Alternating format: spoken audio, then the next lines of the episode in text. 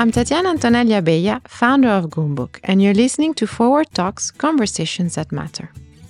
This episode continues our special series, Climate Leaders Rising Up to COP28, in partnership with MasterCard with the support of Dubai Government Media Office. We're sharing inspiring stories of sustainability leaders and climate champions driving impact from our region to the world. I'm joined today by Jamila El Mir, Senior Advisor to the UN Climate Change High Level Champion for COP28, Her Excellency Razan Al Mubarak. Jamila has over 16 years of experience in environmental and sustainability strategy and policy development for master planning and citywide planning, urban waste systems, and more. We spoke about the impact of urban growth and the construction sector on the environment and her work with the Climate Champions team. The Climate Champions is the delivery arm, if you want, of, of the UN high level champion. And any host country appoints a high level champion for, for two years. So our high level champion is Her Excellency Razan Mubarak. She's the high level champion for COP28. And we're blessed to have Dr. Mahmoud Mohieldin from COP27 together with Her Excellency Razan.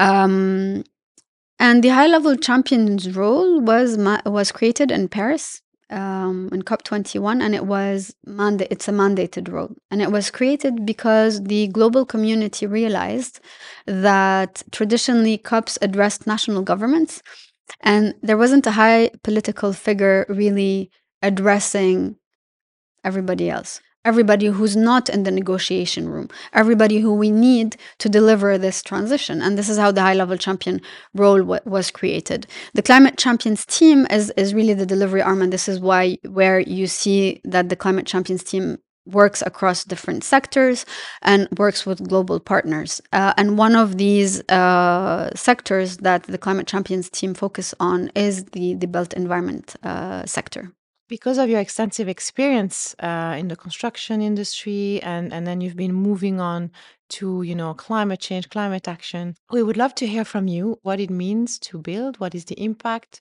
globally and, and locally and and what can be done the sector is responsible for around 21% of global emissions if you only look at the sector itself. But then if you look at the supply chain, it's responsible for around 40% of the emissions. If you look at the latest NDCs issued by the UAE government, uh, the sector represents around 27% of uh, emissions in, in the UAE.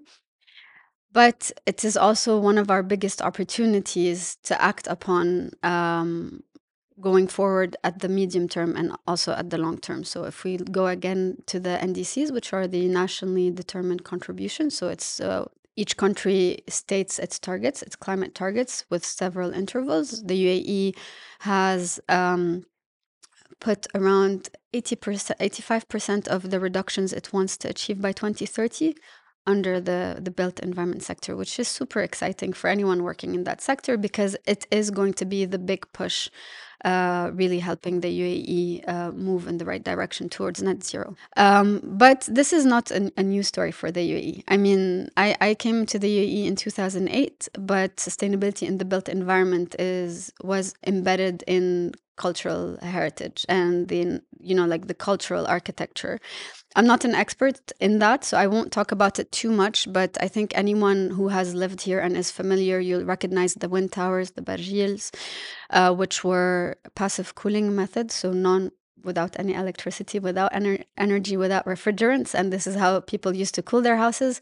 And you'd recognize also the um, light brown texture of, of, of, the walls, which was made from uh, local materials. And then there was a renewal of, of, of, sustainability. And, and I'd say, from a bit of a biased perspective, that this really started um, with two things. Um, Estidama in Abu Dhabi and uh, the ambition of Masdar City. I think what they did, uh, a lot of people outside don't fully see the level of effort that went into it. I remember uh, back then working with the Estidama team. So there were two things happening in parallel. Estidama was the green building code, the first ever green building code to be mandated in the world as part of the building permitting process. And that was done by the Abu Dhabi Urban Planning Council back then. What year are we talking about? When was 2008. 2008. 2008, um, more or less. I think Masdar's uh, preparation started a bit earlier. Um, so the two really uh, inspirational stories from both of these. I'll start with Estidama. Estidama produced the Green Building Code. I haven't seen that in many other governments, but what they did is nearly a full year free training program for contractors, consultants. Uh, you just register, you walk in, you get trained into the building code.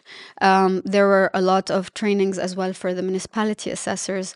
And then there was also a rollout when it was mandated in 2010, and there was a feedback loop where the uh, Urban Planning Council was taking feedback from uh, the people submitting the permitting process, from the assessors and the municipalities to say, okay, what's working, what's not working, and then there was adjustment. So even that from a government is very brave, right? Both to to roll out a full fledged free training program open to the public uh, over such a long period, and to be willing to take this constant feedback you know it's really like piloting this.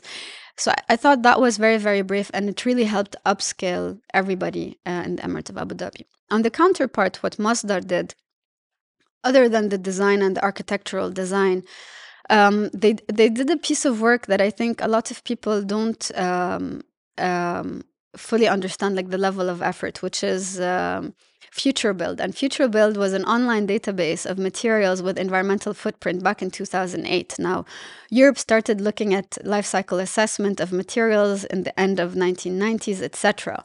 But in our region, that was the closest we were getting. And to make this information public, where the procurement team was working with the suppliers to get the right materials for Masdar and then make that information available for the public, um, was a great feat uh, in terms of level of effort, but also knowledge knowledge sharing. And and I do think it, it did help contribute to to the maturing of, of the market. And then this was followed by Dubai winning Expo. And then Expo raised the bar, and Dubai government also working on its Dubai Green Building Code. And um, I remember working on the sustainability procurement uh, policy of Expo from a design stage. Players like Cares International, it's an NGO that works with steel manufacturers. Because of Expo's specifications, they were able to increase the number of uh, steel manufacturers they worked with from 9 to 34 in the region just because of that push because everybody wanted to work on Expo. So I think what you what what you really saw is a demand-led market shift in the entire supply chain of, of, of, of construction. And these success stories kept on coming one after the other, you know, with Majid Al Futtaim, with Aldar, with ICD Brookfield, Sustainable City. I'm sure I'm forgetting a lot, and uh, but but you know, we keep on having these leaders wanting to push the boundary. Um, so it's a very it has been a very dynamic space over the last 15 years. Um, we're still growing in terms of uh, economy in, ter- in terms of, of, of, of, built environment and population. Uh, so there is still a lot to do, but I, I think it is a good a good story. We mainly think about buildings when we mm-hmm. when we discuss the built environment, but uh, it's also related to urban areas and how we live in these urban areas, um, and there are linkages to other industries. The more we grow our cities, of course, we talk about more transportation needs and, and mobility, need for greenery. Um, I know that Expo, of course, uh, gave a, a, very strong, strong imprint on on the importance, for example, of of green spaces, but with indigenous species, with a very um, big, uh, giving a lot of importance of local trees and shrubs, keeping no grass, of course, but the desert being visible, but still very beautiful natural environments. But I'm sure there's much, much more behind all this. Yes, so I'll, again, I'll go back to Estidama and planning for Estidama. I think there were some supporting policies and guidelines issued as well as part of that full program of Estidama, which means sustainability in Arabic. Um, there was the public realm design manual, which looked specifically at the point you raised in terms of sustainable landscaping, desertscaping, or xeriscaping, right? And, and, and looking and valuing the locally adapted uh, species within the public realm. And there was also the urban design manual, which kind of was the first, I'd say, in the region design guidelines for the urban for the urban setting, maximizing walkability and connectivity um, so so that that was a, a, first and there was a lot of work done to reintroduce pocket parks uh, you know like re- refurbish the streets etc to allow for that connectivity and walkability w- within abu dhabi uh, Dubai is the first city to have launched the metro, 2009. So this concept of of, of you know mass mass transit, public public transport, uh, and I and I think we are seeing this being rolled out now in the other cities in in, in the region, uh, also because of the growing urban population and increasing densities. And, and slowly you see the layering coming. So walkability and connectivity in Abu Dhabi, uh, public transport in Dubai. We saw the uh, cycle city friendly uh, strategy launched by Dubai as well uh, two years ago, I think now. So there is this increased push of really relooking at the space you have today within the city and encouraging these alternative modes of, of transports. I think we still have this, the challenge of, of climate, but I know there has been a lot of uh, effort, spe- specifically by developers wanting to look at this at microclimate, thermal comfort, outdoor thermal comfort. Um, Ras Al Khaimah has done a lot of work in that space, specifically in terms of walkability. And the way you do that is by shading, by distances by uh, your ability to enter and exit from air conditioned spaces while you're going from point A to point B. Um, the other point to highlight is the, the governance structure. So, for example, in Abu Dhabi, you had the Urban Planning Council, and its remit was to look at at planning, right? And Dubai recently, I think three years ago as well, um, formed its Urban Planning Committee, and it did have a planning department, but now it's really looking at, at urban planning at a, at a new level. They've launched the, the, Dubai Plan 2040, mm-hmm. correct? Is this the, the, the plan you're talking about when we look at connectivity, mobility? So that was part of it, but mm. there was also the cycle city friendly strategy that was launched after the Dubai 2040. Okay. Um, in line with the with the ambition of, of, of 2040 of, of making Dubai a people centric uh, people centric city there, there's a layering, you know, like you put your overarching strategy and then you have to really design every layer. So for cycling, for walkability, for public transport, for even for EVs, right? And we know Dubai Supreme Council of Energy does have a target for uh, electric vehicle penetration into the market, etc. So I think the vision ha- has been set. When we come back, I talked to Jamila about her work with the Climate Champions team leading up to COP28. That's right after this short break. I wanted to take a minute and tell you about the Priceless Planet Coalition launched by our partners MasterCard. The coalition aims to restore 100 million trees around the world by 2025. You can visit the Priceless Planet Coalition website in our show notes to find out more and join the movement. Thank you to MasterCard for their support of Forward Talks and Goumbook. Welcome back to my conversation with this episode's climate leader, Jamila El Mir, Senior Advisor to the UN High Level Champion for COP28. So I know that um, as part of the UN Climate Champions, there's a lot of work being done uh, behind the scene, uh, also related to the built environment. Um, and last time we met officially was at the the roadmap, the Road to COP uh, event. And I think there, there's something very special happened. Yes, so uh, we met end of May uh, at the Road to COP, uh, there, Her Excellency Razan Mubarak had a, uh, a roundtable with some of the leading CEOs of uh, the built environment sector, the developers in, in the UAE. And there was an overwhelming uh, positivity about the sector uh, ambition was ubiquitous. So everybody on the table was already committed to the transition, had already demonstrated leadership and great efforts in the market. And they had also identified um, the next phase of enablers, you know, to help push the sector forward. And and since then, we formed a, a working group at, at at the UAE level to really map out what are these enablers. Um, there there is so much optimism because this is also fully aligned and working in tandem with the the, the plans of, of, of the government. So Ministry of Energy launched their demand side demand side management program in 2021, which has eight policies and and one of the buckets is the built environment. And when you hear what the market is saying and what's what the ministry is working on, uh, there's such complementarity. Um, and I think the both Ministry of Climate Change and Environment and the Ministry of Energy have been opening more and more doors and platforms to co-create these policies over the past two to three years. Uh, we have the national dialogues, national climate dialogues, uh, and several subcommittees. Um, so really we see an exponential growth and, and collaboration and, and co-design which which is great it's so exciting and i think uh, it's it's very hard to understand everything that's happening uh, in in the uae and um, all the steps that have been taken in such a short time mm-hmm. so what do you expect from cop you know they always say you have a better view when you're outside of cop uh, because everybody inside is so busy. Uh, the reality is, so under the Climate Champions team, there's a built environment team. The team's been working very hard with global partners like Building to COP Coalition, World Green Building Council. Um, and I must say, the work that we're doing here is under the umbrella of the Emirates Green Building Council. And, and these players, the, these mobilizers, whether regional, local, or international, are, are, are very important uh, because they act as a web of change makers. Um, and and so our built environment team has been working very hard with the the global uh, players in in this uh, industry.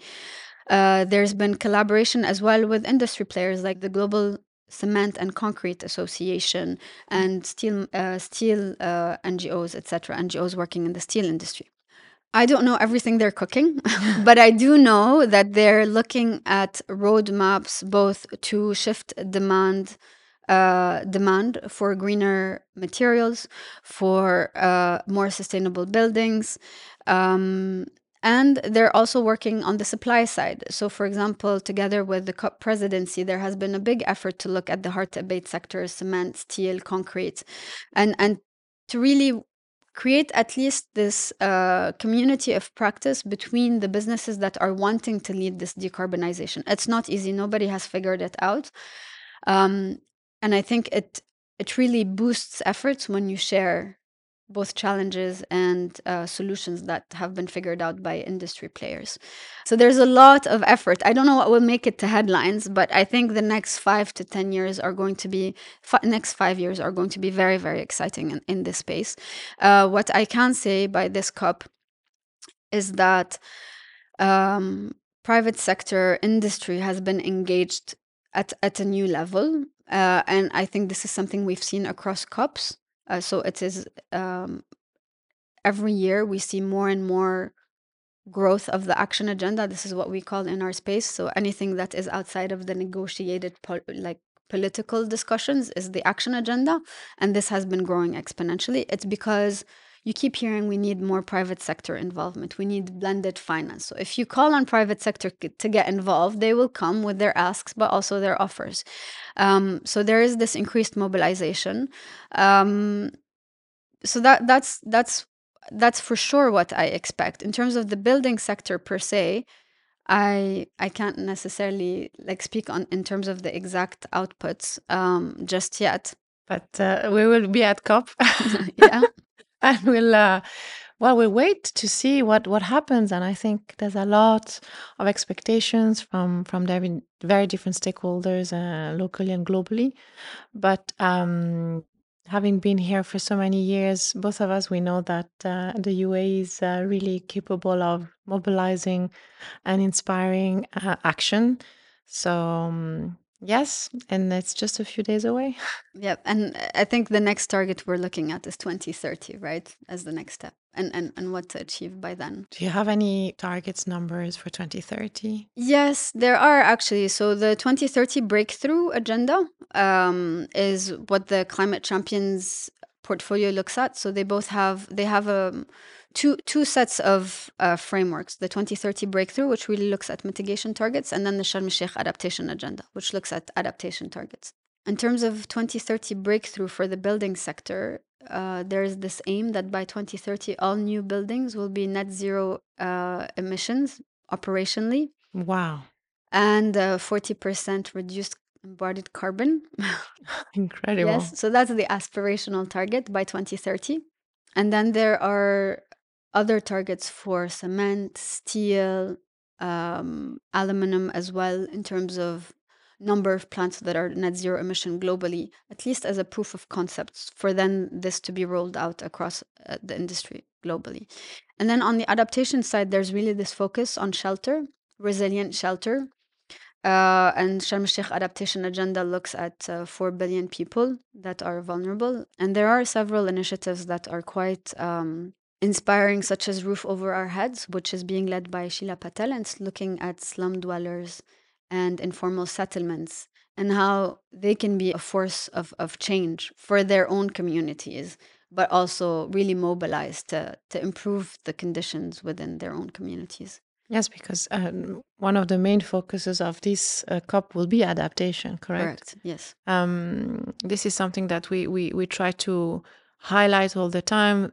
Uh, of course, the need of funding yes. for adaptation, at the moment, in the past two years, with all the events uh, we've seen of extreme weather, flooding, and, and, and storms and, and hurricanes, um, now we are actually funding rescue and, and mm-hmm. emergency situations, uh, mm-hmm. maybe double the price of what adaptation uh, would have been.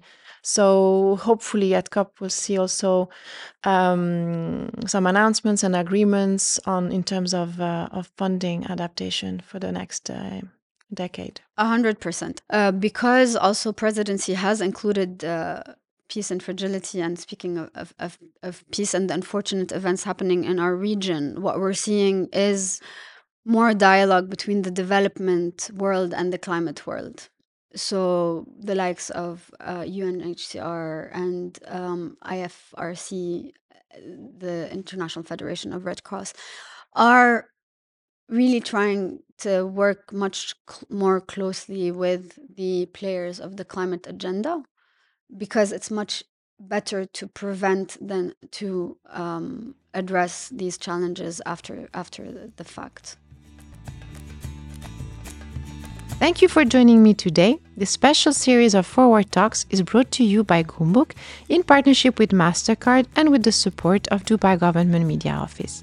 I'm Tatiana Antonelli Abella, and this episode was produced by Samantha K. Roos, Anuradha Bhattacharya, Janelle Lopez, and Shira Desai. See you again soon!